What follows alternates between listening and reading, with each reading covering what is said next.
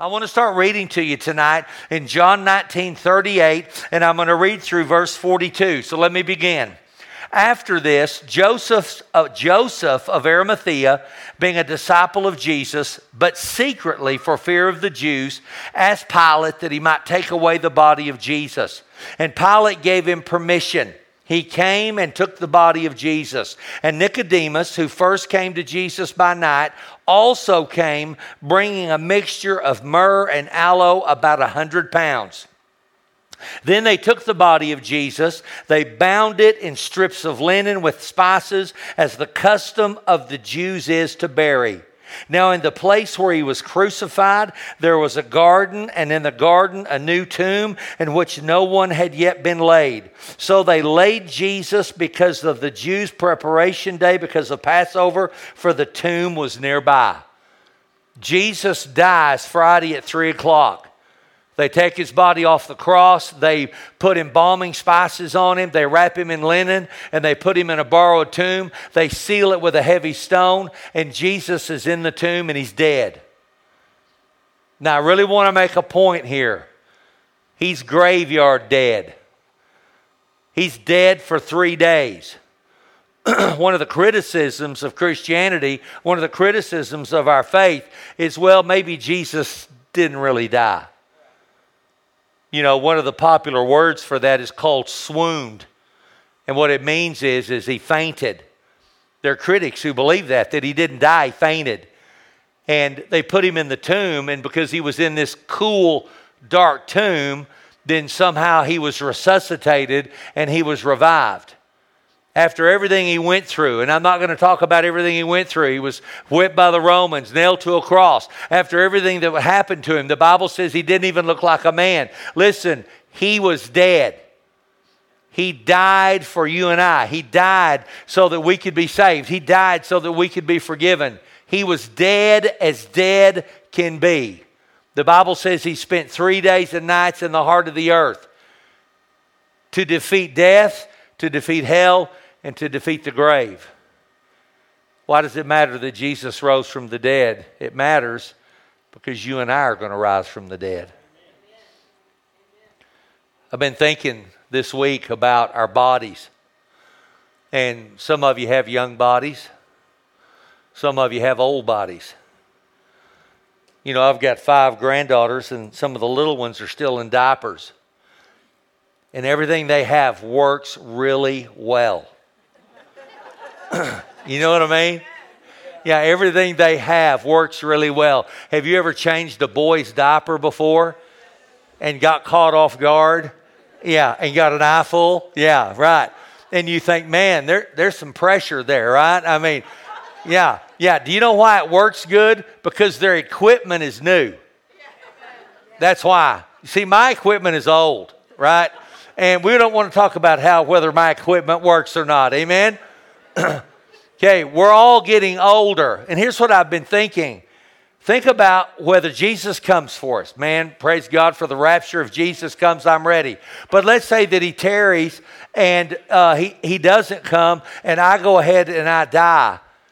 Okay, I was thinking about how when I die, then I will be done with this body in the form that it is. The body that you've been given by God, it's a good thing, it's an honorable thing. But when you lay down, when you pass away or Jesus comes, you're going to lay this body down, and I won't have anything else to do with this body in its current state.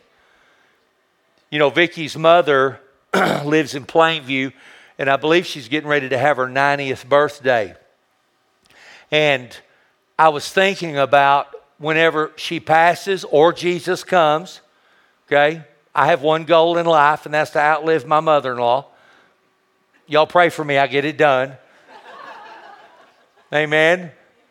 But I was thinking about how when she steps into eternity, she'll lay that 90 year old body down. And, and until Jesus comes, until resurrection morning, she'll be a spirit and she'll have a soul, which is a mind, will, and emotions, but she won't have a body. But then when Jesus returns for the church on resurrection morning, she will have another body. You will have another body, but it'll be a glorified, resurrected body.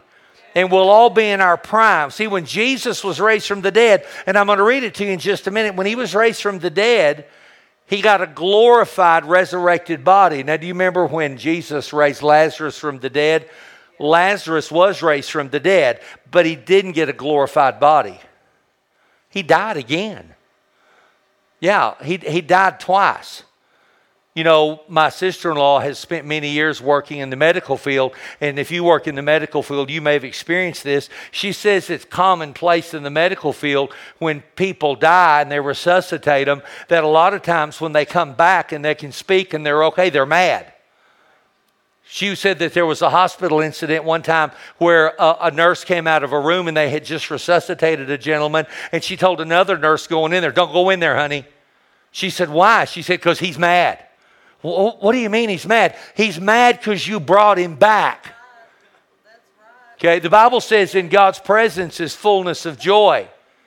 So you and I are going to be resurrected. Jesus was resurrected with a glorified body. Lazarus was resurrected, but not with a glorified body. When you and I are resurrected, we'll have a glorified body. We'll be perfect. We'll be beautiful. I'm going to even be beautiful. and I'm going to have hair. Amen. Let me read to you. John 20, verse 1. Now, on the first day of the week, Mary Magdalene went to the tomb early while it was still dark. And she saw the stone had been taken away from the tomb. They say conservatively the stone weighed between two and three thousand pounds. Okay, in another place it says the angel didn't roll it, the angel picked it up. Let me continue to read. The stone was taken away from the tomb. I got to show you. It's like this. It's like the angel came and he picked it up and he moved it and he set it down. Okay, it wasn't like they rolled it over here. The angel picked it up and moved it, several thousand pounds of stone. Then she ran and came to Simon Peter and to the other disciple whom Jesus loved and said, They've taken away the Lord out of the tomb, and we don't know where they've laid him. they don't realize yet that he's raised from the dead. Peter therefore went out and the other disciple and were going to the tomb. They both ran together, and the other disciple outran Peter and came to the tomb first. And he, stooping down, looking in, he looked in the grave, looked in the tomb. I love that. Stooping down, looking in, he saw the linen cloth lying there, yet he did not go in. Simon Peter came following him, and he went ahead and went into the tomb. And he saw the linen cloth lying there. And the handkerchief that had been around his head, that had been on the face of Jesus, not lying with the linen cloth, but folded together in a place by itself. I love that. Jesus is supernaturally raised from the dead, glorified and resurrected, and he takes time to take that off of his head and fold it. Doesn't that blow your mind? He took time to unwrap it, take it off, and fold it and laying down.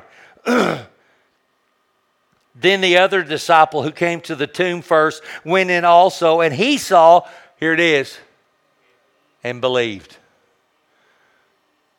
I was thinking this week about the two thieves who were crucified on each side of Jesus.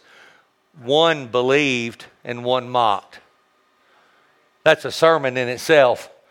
I'm thinking, man, you know, in an Easter series, that's a great sermon. One said, Lord, remember me. And he said, Today you'll be with me in paradise. The other one mocked and said, If you're God's son, get me down off of here and you too. One, don't you think that's a perfect picture of humanity? one group believed, one group mocked. It says that he looked in. I love this. He looked in, he saw, and he believed. For as yet they did not know the scripture that he would rise from the dead. They, they can't figure it out. Then the disciples went away to their own homes. Don't you love that? They went back to the house. Hey, what's for supper? But Mary stood outside the tomb weeping, and as she wept, she stooped down and looked in the tomb. It says, and again she looked, and she saw two angels in white sitting, one at the head and the other at the foot where the body of Jesus had lain. They said to her, Woman, why are you weeping? Don't you love that? Don't you think God has a sense of humor or something? Woman, why are you crying? She said, Because they've taken away my Lord, and I don't know where they've laid him. When she had said this, she turned around and saw Jesus standing there and did not know that it was him. Don't you love that? Didn't know it was Jesus. And Jesus said, Woman, why are you weeping? Whom you are seeking? Whom are you seeking? Don't you love that? Who are you looking for, girl? She, suppo- she thought he was the gardener. I wonder what he had that make her. Th- Do you have a hoe or a rake or something, right? She thought he was the gardener, and she said, Sir, if you've taken him away, tell me where you laid him, and I'll take him away. Listen to this. Jesus said her name Mary. Mary. Don't you love that? And she turned and said to him, Rabboni, which is to say, teacher. Jesus said to her, Don't touch me, don't cling to me, for I've not yet ascended to my Father, but go to my brethren and tell them I'm ascending to my Father and your Father and to my God and your God. Now, here's what Jesus does He goes to heaven, He goes to the Holy of Holies, and He sprinkles His blood on the mercy seat before God to pay for my sin and for your sin. Then He comes back to earth and He spends 50 days on the earth. The Bible says in Acts that He was on the earth raised from the dead for 50 days, but He's on His way to to heaven and coming back. Mary Magdalene, excuse me, don't cling to me. Then he says, Mary Magdalene came and told the disciples she'd seen the Lord and that had spoken these things to her. The same day at evening, being the first day of the week when the doors were shut, where the disciples were assembled for fear of the Jews, they're afraid. You know what they're thinking? We're next. Jesus came and stood in the midst and said to them, Peace be with you. When he had said this, he showed them his hands and his side. The disciples, I love this, the disciples were glad when they saw the Lord. I bet they were. Now, here, here's what I'm thinking. Here's what's on my heart. I've been doing Easter services, not as a pastor, but I've been involved in Easter services most of my life. I bet a lot of you have too. I have pictures of myself as a little boy and I'm in my suit, man, and my hair's combed, and, and I'm looking all good and sharp, and you know, I'm like Noah, man, but I didn't have hair like Noah, right? But I had some hair, man, and you know, and I'm all standing there, and they're taking my picture, and it's Easter, and we're with our grandparents, and I, I've been doing this on and off my whole life. I bet a lot of you have too. And it's familiar, and there's nothing wrong with it being familiar. Thank God it's familiar. But here's what I'd like for you to do I want you to recognize that this weekend is a weekend of remembrance. For you to remember what the Lord Jesus has done for you, for you to remember what God has done for you, to remember that you're loved. I was thinking about when my parents went to church, and I don't remember because I was a child, but they went to church and they heard the gospel preached. And somehow, some way, I don't know how it happened. Maybe they filled out a visitor card. I don't know. But the pastor called our home to see if he could come by and visit. And thank God they said yes. And he came to our home, and I'm a little kid sitting on my mother's couch. And you, you've heard me talk about it many times. And I sat down on my parents' couch, and he came into our home and he shared the gospel and I said yes to Jesus. Now, I don't know if my mom and dad said yes that day or not. I don't know. I know one of the stories in my family was that dad went to an Oral Roberts meeting in Amarillo, Texas. If you know who Oral Roberts is, they did a tent meeting and he went to that tent meeting. So I don't know when my mom and dad said yes to Jesus. I know they did, but I know I did. And then we began to go to church.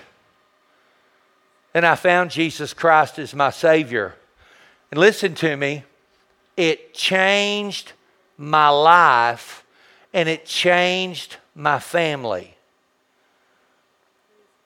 I grew up, I got married, I'd been to church. I wasn't perfect. I'm not saying I was perfect. I made mistakes. I did things. I wasn't always serious about my faith. But Vicki and I got married and we ended up in church. And I've talked about that. And she heard the gospel preached. And she got up out of her seat and she walked down to the front and she said yes to Jesus Christ and we began to follow the Lord Jesus Christ. You see, my mom and dad said yes, and then I said yes, my brother said yes, and then we began to follow Jesus Christ as a couple. Well, then my children are introduced to the Lord Jesus Christ because we're followers of Jesus Christ. I have pictures of my children being baptized when they're young, they're small, and when they said yes to Jesus Christ. I can tell you the story of when Kurt received Christ as his Savior. I can remember when Ashley received Christ as her Savior. Then we went into the ministry. Now we'd been in the ministry ever since the kids were little, and and and we we came here to Tulia, and thank God we came here, and we started church, and started having church, and then started Ground Zero, and then started Power Kids, and then my son-in-law and my daughter-in-law both came right here and heard the gospel preached right here in these services, and they said yes to Jesus Christ. My son-in-law came and got Jesus and got my daughter. Amen. Amen. Now I have five granddaughters, and they're growing up in church. Now they've not said yes to Jesus yet because they're young, they're little, but but but they're growing up in a Christian home you know, years and years ago, we had uh, uh, a guy come to church and he was a guitar player and a singer, and he came and sang and he did several songs. And my kids were little, and one of the songs that he did had a line in it, and I don't even remember the song, but the line went, Hell will not know, hell will not know, hell will not prevail. And we went home, and my kids were in the neighbor lady's house, and she was an elderly lady, and they were in the driveway. We lived in Plainview, and, and Kurt and Ashley were marching in a circle on the driveway, and, and they were singing, Hell will not, no, hell will not, no, hell will not prevail. You know, she's calling the police, man. It's like, Yeah, she's calling the police. Well, now my granddaughters are singing their own songs, and one of the ones they're singing is by Crowder. You know, they're singing the Crowder songs, and they're singing uh, in their house, and I hear them singing, and, we do videos of them. But the point is, is they're being influenced by the gospel. I think about Greg and Glenda Birkenfeld sitting right here on the front row. And Glenda's brother said, Hey, would you care if my sister came and sang in church? This was years ago. And I said, Sure, I don't care. And they came and they sang and they came to church and they didn't even know I was the pastor. They didn't think I was the pastor. Yeah, they did. There, there was another guy in church who's in heaven now, and he talked and he was pretty loud, and they thought he was the pastor. But they invited me to their home. And I can remember I went to their home, just like the pastor came to my parents' home. They invited me to their home. They said yes, and they let me in the door. And we talked about God and talked about the Lord and talked about the things God was doing. And Glenda was hungry for God. And she told me something I'll never forget. And this was years ago. She said, I've been hungry and I didn't know what for. Amen. But it was God. Now, every week in Power Kids, we call the kids up and pray, and we do two grades at a, night every Wednesday. We'll do kindergarten through first, second through third, and fourth through fifth, and we line them up across the front, and all the adult leaders come up and we lay hands on them and we pray over them. And one of the things we pray over them every week is they're hungry for God. That no matter where they go, no matter what they do, no matter how old they are, they have a hunger and an appetite for God. I know you have it or you wouldn't be here. Amen? And we pray that. And Glenda said, I was hungry. And Greg and Glenda Birkenfeld said yes to Jesus and started this journey just like I did, just like my parents did. Then their kids found the Lord Jesus Christ. Then their kids, kids, their grandkids found Christ. You know, Brooklyn's right up here, the granddaughter singing. Their two sons are right back here. And it all started with them saying yes to Jesus and them letting me in their house. It happened with my parents. It happened with Vicki and I. It's happened with our kids. It happened with them. It happened with their children and their grandchildren. Listen, it's happening with you. Jesus Christ changed our lives. He's changing your life. Amen. And the day's going to come when you and I are going to be resurrected and we're going to have a glorified, resurrected body and we're going to be with the Lord Jesus Christ and God the Father and the Holy Spirit and each other for all of eternity. Now, every one of you in this room could tell your own story. And as I look around this room, I've been in many of your homes and I've talked to many of you, and others have talked to you, and you have your own salvation story. And I know that you do. I've had some of you come up to me and say, You know, I'm a Christian. I know you don't think I am, but I am. Amen. I, yeah, I, you don't think I am, but I am. Amen. And I could call that person's name right now, but I'm not going to do it. Thank God. Listen, here's what I want you to do this Easter weekend. I want you to remember. I want you to remember the death, the burial, and the resurrection of the Lord Jesus Christ. And I'm going to remember what God has done for me. And I want you to remember what God has done for you and what He is doing for you. He's at work in your life, He's at work in your family. And listen, folks, we're on the winning team. We're on the winning team. Amen. Amen. We're on the winning team. We are not on the wrong side of history. We're on the right side of history. I cannot wait to get to heaven. I cannot wait to see Jesus face to face. I cannot wait to hug his neck and him look in my eyes. I cannot wait to see my dad again and my mother and my brother and my grandparents and my aunts and uncles and us all be together. And I can't wait for you to be together and it all be new, it all be fresh, it all be right. And we're going to be together with God for all of eternity. And you know what we're going to do? We're going to high five each other and say, Wasn't it worth it? And you know what Paul said? He said, The things you and I have been through don't compare to what it's going to be like there. Amen? Thank God for Jesus. Amen. Listen, I love you and I'm proud of you and I'm praying for you and I'm glad you're in church this Easter weekend. Would you close your eyes and let me pray for you? now, let's just take a minute. I've got a couple of minutes and I want us to take a minute and do business with God. I know that a lot of you in this room know Jesus Christ as your Savior. I know you've invited Him into your life. I can remember when I did it. I know you can remember when you did it.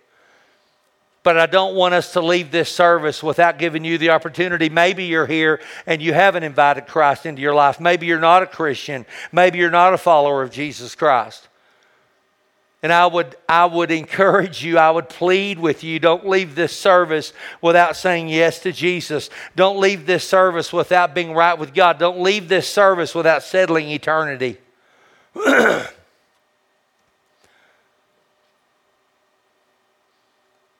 All you have to do is say, Lord Jesus, come into my heart. We're going to pray a prayer. We're going to pray a believer's prayer here in just a moment. You know, the verses I read to you talked about Nicodemus and how Nicodemus was there at the death of Jesus. And Jesus told Nicodemus, You must be born again. Jesus said that. I'm not saying it. Jesus said, You must be born again. Jesus said it. Okay, Pastor, that's great. How do I be born again? You simply invite Christ in your life, submit your life to Him.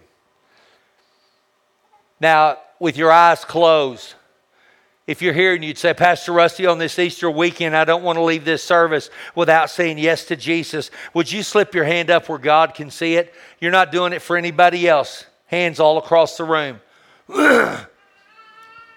Pastor, I want to make sure that I know Christ. I want to make sure when I leave this Easter service, I'm right with God. Thank you for raising your hands. Thank you for your faithfulness, your honesty. Now pray with me and let's pray a simple prayer. Say, Father God, thank you for Jesus. Jesus, thank you for dying for me, being raised from the dead, and paying for my sin. Come into my life. Be my Savior. Be my Lord. I give you my life. In Jesus' name. Amen. Praise God. Let's give the Lord a hand clap. Amen. Amen. Thank you, Jesus.